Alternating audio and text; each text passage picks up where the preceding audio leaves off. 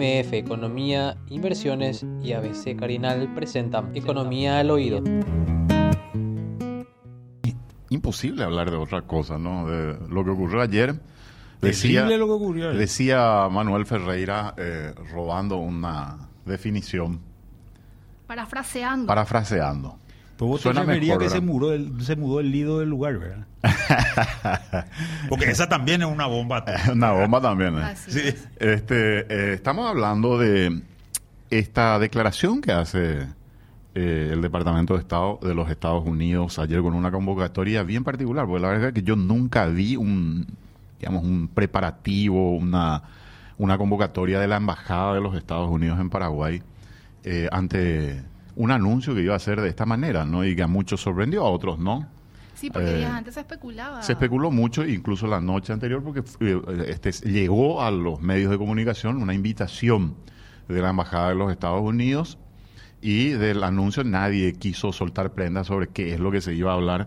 Y finalmente lo escuchamos, pero así muy, muy contundentemente, leyendo y el comunicado de los Estados Unidos sobre la situación del expresidente de la República, Horacio Cartes. Si querés podemos escuchar porque tienen el video con lo que decía el embajador de los Estados Unidos, que me parece muy importante. Y arranquemos con esto porque hoy, ya les anticipo, vamos a escucharlo a Manuel, por supuesto, reflexionar un poco sobre qué puede representar esto o qué impacto puede tener esto a nivel local Paraguay, para Paraguay, perdón, y a nivel internacional también. Yo te preguntaría, Manuel, ¿cómo nos ven a partir de esto? Porque hay referentes del ámbito empresarial que ya estuvieron hablando de esto.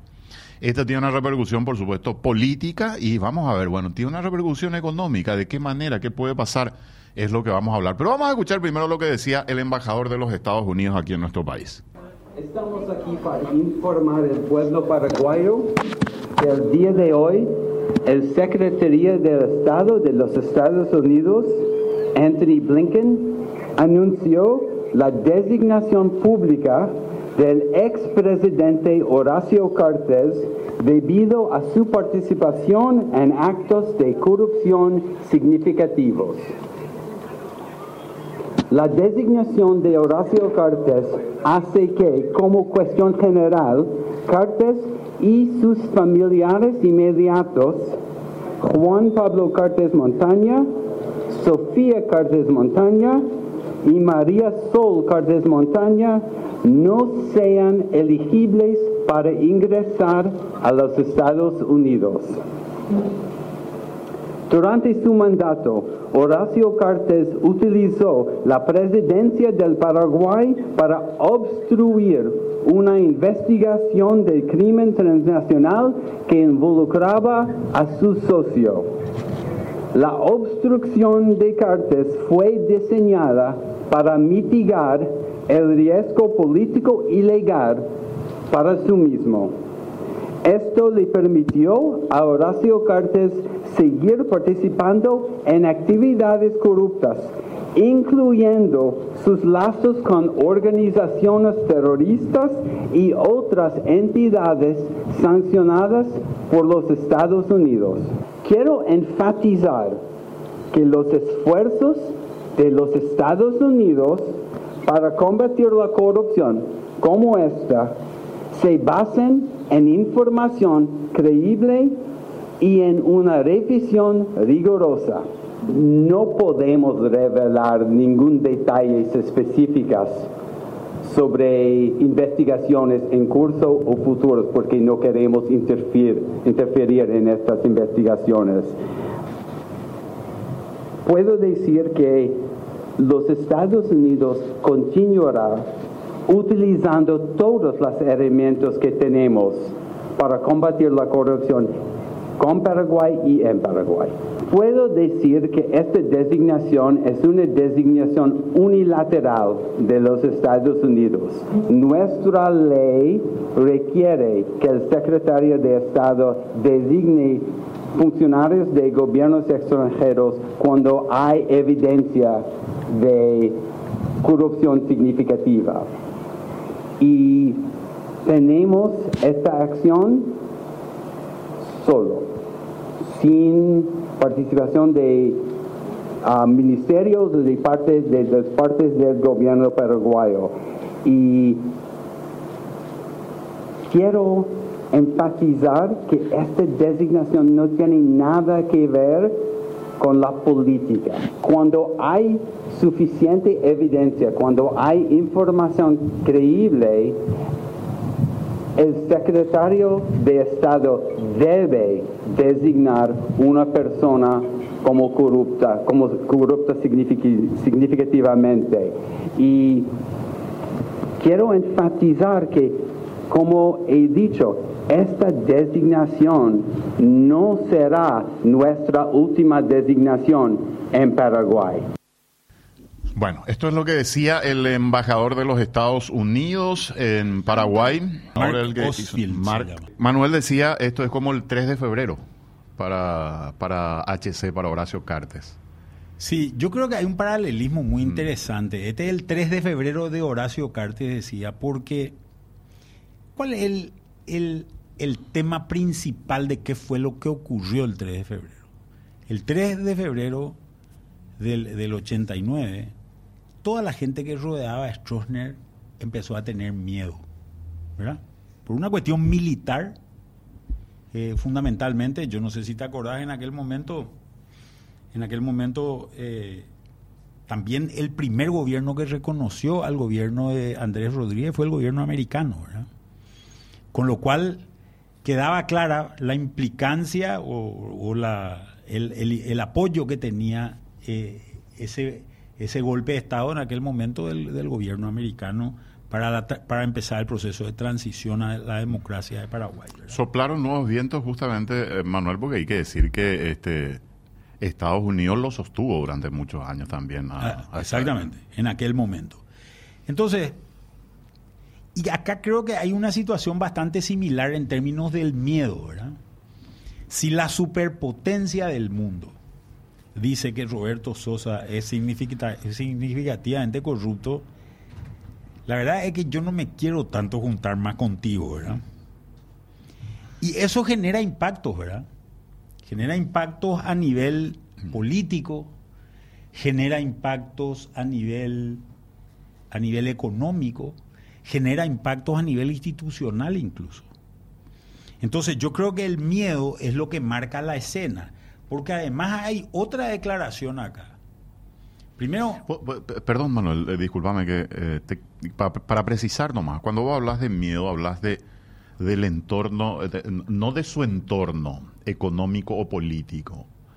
O, te de la gente vinculada a él, ¿verdad? Claro, de, gente afuera que está relacionada con él. De la gente vinculada a él. ¿A qué me refiero? ¿Sabes por qué te digo? Porque políticamente ayer hubo como, como que eh, dieron el mensaje de redoblamos la apuesta para llegar al poder. Eh, ganar sí, pero de un grupo relativamente pequeño de gente. No, no, por eso digo, o sea, políticamente y económicamente él estaba muy cercano a todos los gremios empresariales. Eh, los gremios le dieron la espalda toditos, ¿verdad? O sea, pues no, no sé si todito, pero... la, Unión Industrial, la, la ARP dijeron hay que investigar este tema, ¿verdad? O sea, acá yo creo que el problema es es, por un lado... Vos, dos mensajes, decías, por eso te interrumpí hace rato. Claro, dos mensajes. Para, retomar nomás lo que claro, Un mensaje es, esto no terminó todavía, que creo que dijo el embajador. Van a haber más. Y, y no dijo solamente, anoche creo que hubo una noche americana. Hubo la, noche americana. Hubo la noche americana y, ahí volvió a decir, un breve discurso, sí, sí, lo tenemos también acá. ¿eh? Ahí volvió a decir, acá no se acabó esto, esto va a seguir. Con lo cual creo que hay un montón de gente también asustada, ¿verdad? Otro montón de gente asustada, ¿verdad? ¿A quién le alcanzará más adelante? Es lo que muchos están Claro, que, que, yo no quiero ni especular a quién le, va, le, alcanzará, ¿verdad? Eh, vamos a esperar, pero seguramente en las semanas, en las semanas que, que, siguen vamos a ver más nombres que aparecen, ¿verdad? Em, pero, ¿a qué me refiero con el miedo? El miedo a ser seguidor político de Cartes, el miedo a ser proveedor o cliente de Cartes en alguna de sus empresas, el miedo a el miedo seguramente institucional que genera en las instituciones donde él tiene gente puesta. Entonces, creo que este miedo es lo que está empezando a generar. No es fácil enfrentarse, como te digo, a la primera superpotencia del mundo. Cuando hubo gente que se enfrenta, cuando gente que se enfrenta a, a, una superpotencia como Estados Unidos, lo que busca es un aliado en otra superpotencia, ¿verdad? Entonces vos lo ves a, al caso de Irán, que se acerca a China, que se acerca a Rusia, ¿verdad? Pero esto no, no, no es el caso de acá, ¿verdad? No, no, no es que el, el, grupo de Cartes está vinculado a otra superpotencia, no. Entonces, eh, en el programa anterior incluso pasaban el discurso, por ejemplo, de Beto Velar, eh, donde vos lo ves muy enérgico a él, pero en realidad caras muy... caras de, Muy bastante, de bastante susto en la audiencia, ¿verdad? Eh, entonces, este es un tema, este es un tema que para mí es muy relevante porque básicamente genera el alejamiento. Había una famosa fa- frase de Stroessner que decían que cuando vio la gente que estaba el 3 de febrero decían eh, pero en esa falto foto lo único que ¿no? falta soy yo, decía.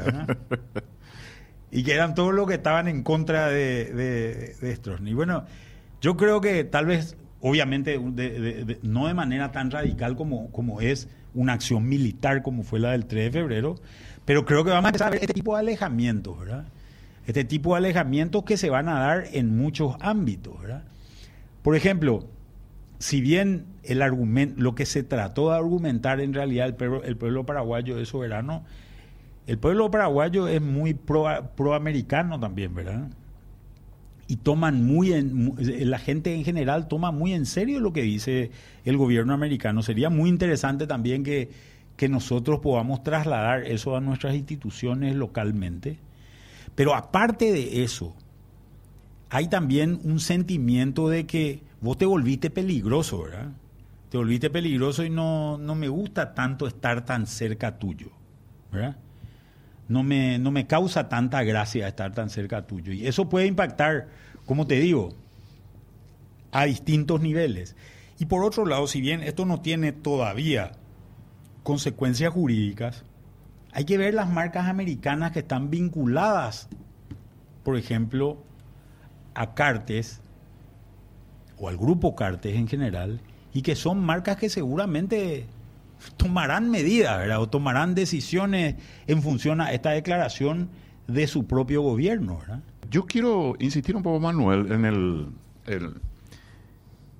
en lo que puede ser la consecuencia económica para el país, porque muchos hablan, no, no va a pasar nada, porque esta es una designación que se hace a nivel internacional, es, digamos una decisión unilateral de los Estados Unidos. Eh, empresarialmente, eh, el grupo de, el grupo Cartes tiene, tiene muchas empresas, eh, no sé si son más de 40 en este momento o 60. 65, tengo entendido. Eh, y este, hay muchas personas trabajando en esos puestos. Se apeló un poco a eso incluso, porque Santiago Peña lo mencionó, el propio Horacio Cartes lo mencionó ayer en su descargo, que van a seguir trabajando con las empresas. Este, más allá del grupo, digo, ¿qué puede generar a nivel país, digamos? Eh, muchos hablan, bueno, eh, esto afecta la confianza de los inversores hacia otras empresas, cómo nos miran. eh, puede afectar en algún momento internacionalmente, digamos, las tasas de interés, la colocación de bonos, eh, la percepción que hay hacia el Paraguay, hablándose de un expresidente de la República. Porque la declaración dice que Horacio Cartes, en su función de presidente de la República del Paraguay, empieza diciendo eso. Mira, ayer fue un día de cuatro noticias en realidad. No fue un día de una noticia nomás. Lo que pasa es que una noticia era una bomba atómica y la otra eran eran tres por tres al lado de lo de, de esta noticia, ¿verdad? Pero si vos te pones a pensar, ayer se le declara significativamente corrupto a Horacio Cartes. Ayer se básicamente Paraguay tiene un principio de incremento en su calificación de riesgo por parte de una de las calificadoras de riesgo que es Moody's. Ayer también básicamente se dice que Gafilat, que vamos a pasar el examen de Gafilat. Extraoficialmente se habla de eso. Extraoficial. Se, rumorea, digamos. Claro, pero salió un rumor fuerte también Ah. ayer. Y ayer también Estados Unidos habilitó, según Senaxa, el mercado para la carne paraguaya. ¿verdad? Que es un tema De- que- de- del mercado norteamericano. Sí. del mercado norteamericano. Por eso Estados Unidos habilitó su mercado para la carne paraguaya. Entonces, hay, basic- hay, hay- hay básicamente cuatro temas que son muy complementarios entre sí, porque todos nos presentan una situación internacional entre comillas positiva, ¿verdad? A pesar de que acá es declarado un expresidente como corrupto, ahora lo que va a ser muy importante de definir es qué van a hacer las instituciones paraguayas en relación a esto. De momento, el primer terremoto se le viene a la fiscal general del Estado, ¿verdad? A pesar de que hasta ahora, a estas horas, no hay eh, votos suficientes. Lo más probable es que no corra el juicio político. Pero mañana hay una discusión sobre eso. Claro, y ahí también hay un tema que es que, es parte del miedo institucional al que me refería anteriormente, ¿verdad? Acá va a ser muy importante en definir cuál es el apoyo que tiene el gobierno americano sobre el Ministerio Público, porque la fiscal hace unos tres o cuatro meses recibió un premio de- del gobierno americano. Eh, ayer yo estaba mirando en, en redes sociales, en Twitter puntualmente, la embajada americana ayer felicita al Ministerio Público por el apoyo dado en el en la en la extradición de un criminal vinculado al narcotráfico, ¿verdad? Creo que es un Eh, mexicano. ¿eh? Rainier, no sé cuánto, ¿verdad? Eh, González, Rainier. Ronier Sánchez Alonso. ese, ese, ese. Supuesto narcopolítico mexicano capturado en Asunción el 25 de marzo del año pasado. Ayer en horas de la tarde a los Estados Unidos. Y hay un Twitter de la embajada, hay un tweet de la embajada americana agradeciendo al Ministerio Público por este tipo de cosas. Eh, entonces, también hay un apoyo en cierta medida a la, al, eh, básicamente parecería ser que hay un apoyo a la fiscal general, ¿verdad? Por parte eh, del- del gobierno americano. O por lo menos no hay un, un retiro del apoyo a ella, ¿verdad? Entonces, hay que ver, porque hay que ver cuáles son las investigaciones que, que el, Ministerio Público está... Yo creo que acá hubo una colaboración de muchas entidades del, del sector público paraguayo en relación a esta investigación que se hizo a Horacio Carte, ¿verdad? Eh, no sé cuál es el nivel de, de- de participación que ha tenido el Ministerio Público, pero estoy seguro que la Senat, CEPRELAT, ese tipo de instituciones tuvieron mucha participación en este, en este tipo de cosas. Así que hay que ver también cómo se mueve el, gobierno y sus fuerzas políticas dentro del Parlamento para apoyar o no apoyar este juicio político, ¿verdad? Que, que- que va a salir, porque acá también hay un interés posiblemente percibido por parte, por parte de- del, del gobierno americano, ¿verdad? Entonces, eh, creo que eso también va a jugar un rol importante a la hora de definirse. Ahí podemos ver el tuit de la Embajada de Estados Unidos de la- del que habla Manuel y dice la extradición de Ronnie Sánchez Alonso hoy para enfrentar cargos en Estados Unidos por conspiración para tráfico de cocaína es resultado del trabajo conjunto del Ministerio Público, Senat y el Departamento, Departamento de de Justicia, Justicia. priorizando la lucha contra el crimen transnacional y la impunidad. Resultado del trabajo conjunto, que es como una suerte de espaldarazo. ¿no? Claro, y incluso que- hay más. Eh, si uno entra al, al- al- Hay un a, hilo. a la cuenta de Twitter, hay varios, varios temas similares a esto en los en días pasados también, ¿verdad? En, en, en- en- en- en la embajada, ¿verdad? Que habían, que habían similares a estos de, me refiero a lo de La extradición. A, lo- a- no, a, a- a otras extradiciones que se hicieron también antes, ¿verdad? Sí. Y la gente está muy inquieta y quiere saber eso que planteamos de las posibles implicancias económicas. Por ejemplo, te comparto y les comparto. Dice, yo tengo una pregunta, ya que Estados Unidos declaró a HC significativamente corrupto, ¿afectaría de alguna manera la economía de nuestro país de que tiene empresas y acciones? Por ejemplo. O hablan incluso de las exportaciones o de la imagen país. Yo vuelvo a decir, ayer hubieron cuatro eventos, de los cuales tres, a Muy, ver, muy positivos, digamos. tres, lo- los tres no, menos conocidos son muy positivos para el país. Y el hecho de Carte seguramente están divididas las opiniones sobre si es positivo o no es positivo, ¿verdad? O hay gente que dice esto es un desastre y hay gente que dice que está eh, tirando bomba, ¿verdad? Eh, para, para festejar. Entonces tenemos los dos, la- las dos posiciones. Pero en general, lo que nosotros tenemos es, es esta situación que es importante. ¿verdad? Hay que entender también cuál es la visión de Estados Unidos hacia Paraguay. ¿verdad? ¿Qué piensa Estados Unidos de Paraguay? Y yo creo que son cuatro temas, ¿verdad? Que son los temas importantes. El primero, el primer tema que le preocupa en Paraguay es el tema del terrorismo, de financia, sobre todo de Mm, financiamiento del terrorismo, ¿verdad? Que es un tema que le preocupa y creo que es, si se quiere, entre comillas, la gota que colmó el vaso. Por lo menos esto creo que, eh, que es el tema del vínculo con el avión iraní y compañía, ¿verdad? Que, y que es el tema que le preocupó, que, que- que- que creo que terminó por preocuparle y tal vez hacer que estas cosas ocurran, ¿verdad? El segundo tema que le preocupa es el tema narcotráfico. Y Paraguay ha venido increciendo, digamos, el tema narcotráfico en los últimos 10 o 15 años. eh, y esto ha sido muy importante. Y en ese tema, todo el tema de contrabando de cigarrillos está muy vinculado. O sea, en, en términos de, cuáles son las rutas, cuál es la gente que, que deja pasar esta mercadería, cuál es la, la gente que le cobra el, el- el peaje, digamos, eh, al, al- y, y muchas veces se utilizan los mismos vehículos para mover la carga, ¿verdad? Entonces, ese es un tema, ese es un tema que creo que, eh, que es el segundo tema. Eh, No estoy hablando en orden de importancia, ¿verdad? Creo yo que crecientemente a Paraguay, eh, a Estados Unidos le interesa la relación que Paraguay tiene con Taiwán. Porque se está tensando la relación entre China y Estados Unidos a nivel internacional y el eje de la tensión es Taiwán. No sé si vieron también que la semana pasada Nancy Pelosi, que es, que es digamos la presidenta de la Cámara de Diputados en Estados Unidos, el speaker que le dicen, que le dicen los americanos, anunció que iba a viajar a China y China respondió inmediatamente que eso sería considerado una afrenta para y que iban a re- iban a tomar medidas, no recuerdo exactamente la frase, pero que Sí, iban a tomar sí, medidas. Una reacción muy fuerte. Un- una reacción muy fuerte con relación a ese tema. ¿verdad?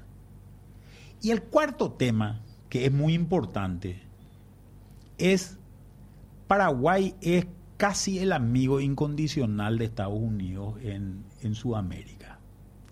Fíjense que nosotros hoy, eh, básicamente, hay, nosotros nos movemos en esa polaridad, digamos, de situaciones políticas o en esa polarización de situaciones políticas en prácticamente toda América Latina, en toda América del Sur sobre todo, ¿verdad?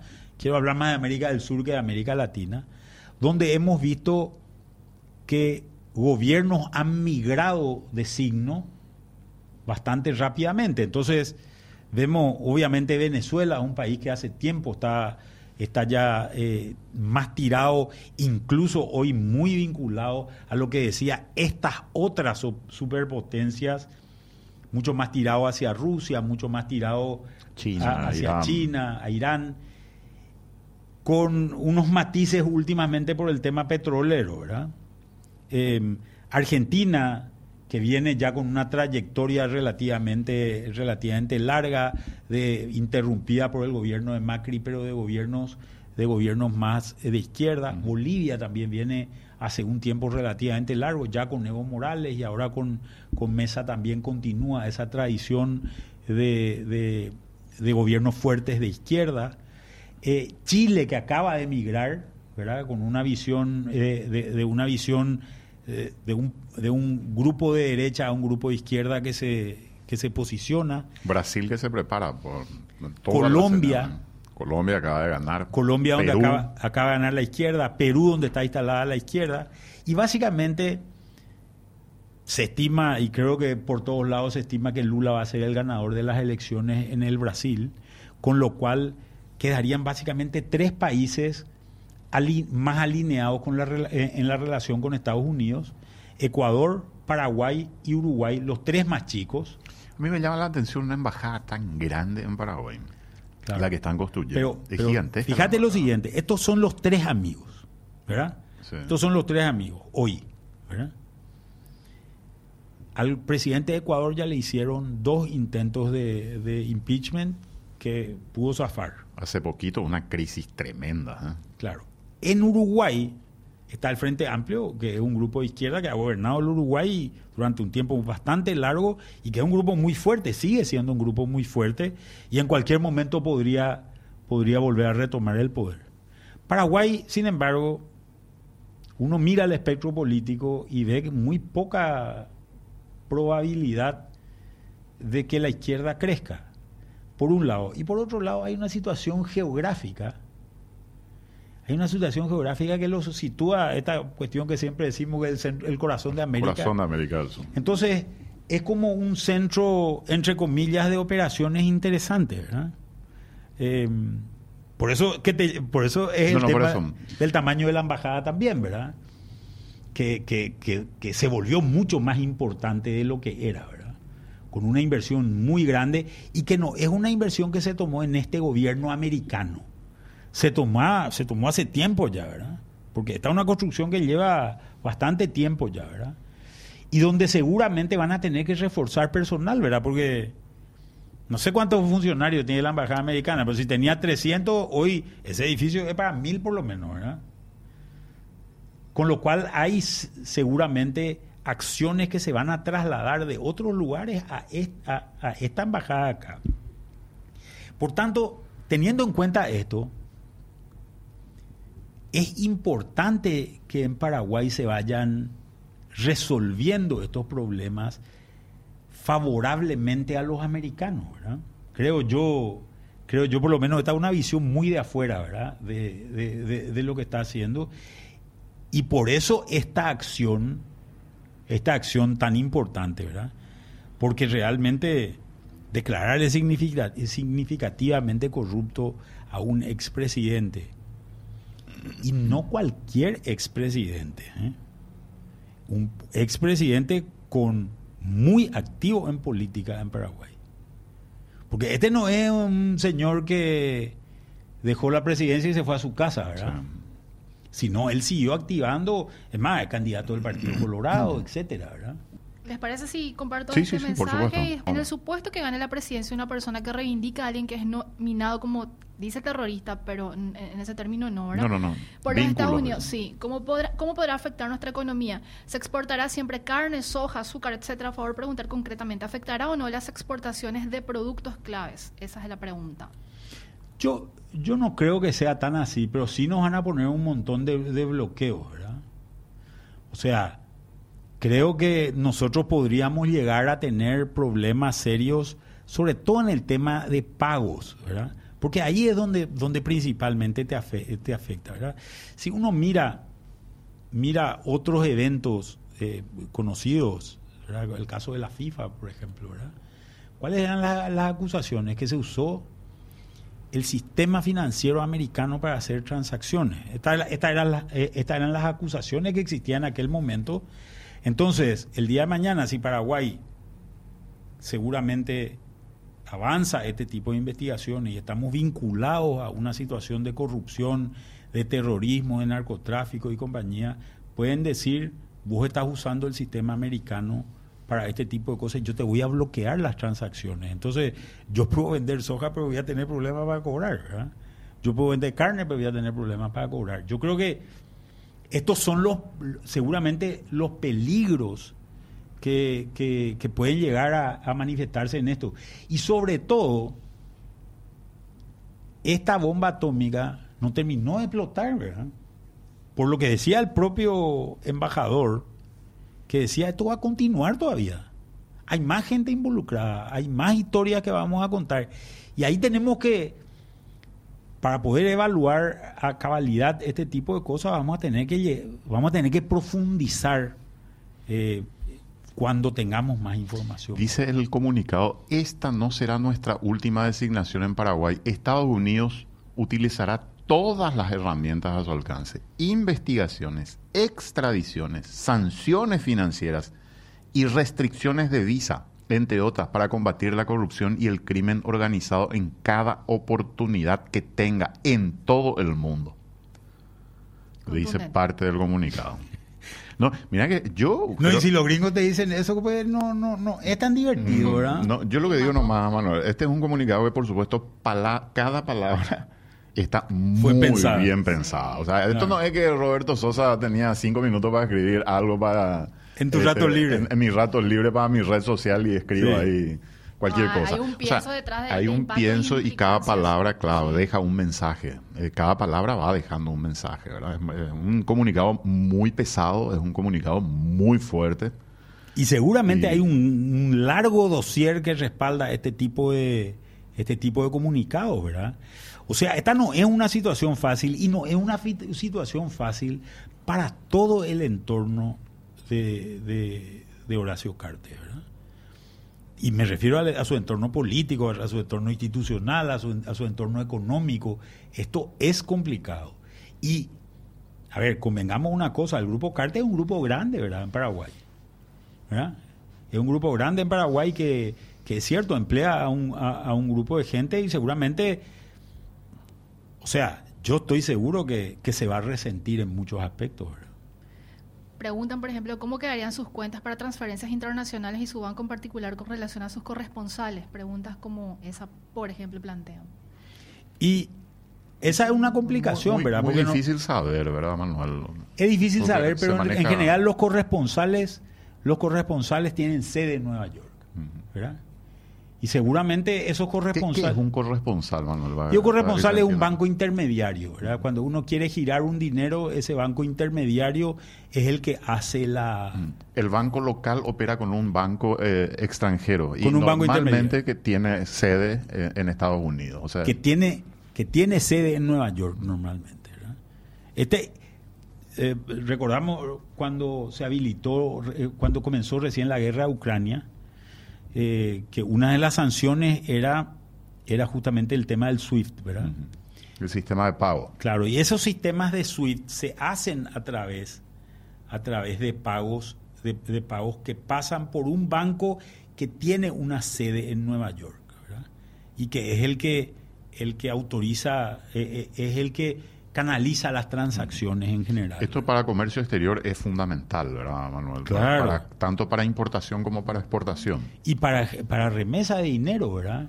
Para inversiones, eh, mismo para remesas familiares, ¿verdad? O sea, si vos tenés eh, de repente un dinero en, en, en España o hay un paraguayo que quiere enviar eh, eh, a su familia, va a tener que usar ese tipo de, de- de transacciones o otras similares, ¿verdad? Gran parte de ellas seguramente pasan por el, por, por- por el sistema financiero americano. Bueno, ¿cómo seguimos esto, Manuel? Yo te decía a nivel internacional, eh, me, me comentabas al comienzo una buena noticia, es lo de, lo de la calificadora eh, con respecto a nuestro desempeño al país, ¿verdad? Eh, pero a partir de esto, ¿hay alguna incidencia o realmente no pasa absolutamente nada, Manuel? No, yo creo que van a haber incidencias, ¿verdad? ¿Cómo nos ven, digo? Lo, Mira, nosotros venimos desde tiempo, desde hace unos 20 años, venimos discutiendo con calificadoras de riesgo. A mí me pasó esto estando en el sector público, estando en el sector privado, es complicado hablar con ellos, Manuel. y ellos quieren saber qué es lo que, qué es lo que pasa en la economía en general, ¿verdad? Siempre, siempre tenemos reuniones, eh, siempre que vienen tenemos reuniones y hacemos el esfuerzo por tratar de convencerle de que nos merecemos una calificación más alta. Y en ese esfuerzo siempre la respuesta es la misma. Siempre la respuesta es la misma. Ustedes andan muy bien a nivel económico, pero institucionalmente son muy débiles. Si ustedes mejoran su institucionalidad, va- van a mejorar su calificación. Mira que el, el comunicado habla del tema institucional, ¿eh? Al comienzo mismo. ¿Cómo dice exactamente? Te leo. Dice, el expresidente Cartes obstruyó una importante investigación internacional sobre el crimen transnacional para protegerse a sí mismo y a su asociado criminal de un posible enjuiciamiento y daño político.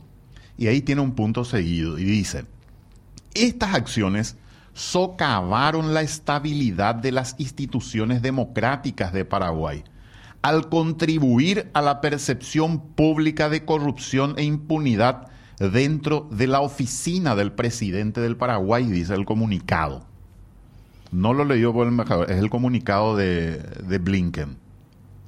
Entonces, eso es lo que te da la pauta, es acá lo que va a ser importante de ahora en más es cómo reacciona la institucionalidad paraguaya a este tipo de cosas. A ver, ¿qué quiere decir esto? ¿Qué quiere decir esto? Ante los ojos del mundo, ¿quién es más creíble? ¿Estados Unidos o Paraguay? ¿Quién Sin es más lugar a dudas, Estados Unidos. ¿Quién es más creíble? ¿Anthony Blinken o Beto Velar? Eh, Blinken. Entonces, el mundo va a esperar. ayer, no, disculpame, ayer nomás estaba. Eh, Blinken eh, lanza un tuit eh, hablando del caso paraguayo, mm. del expresidente Carter.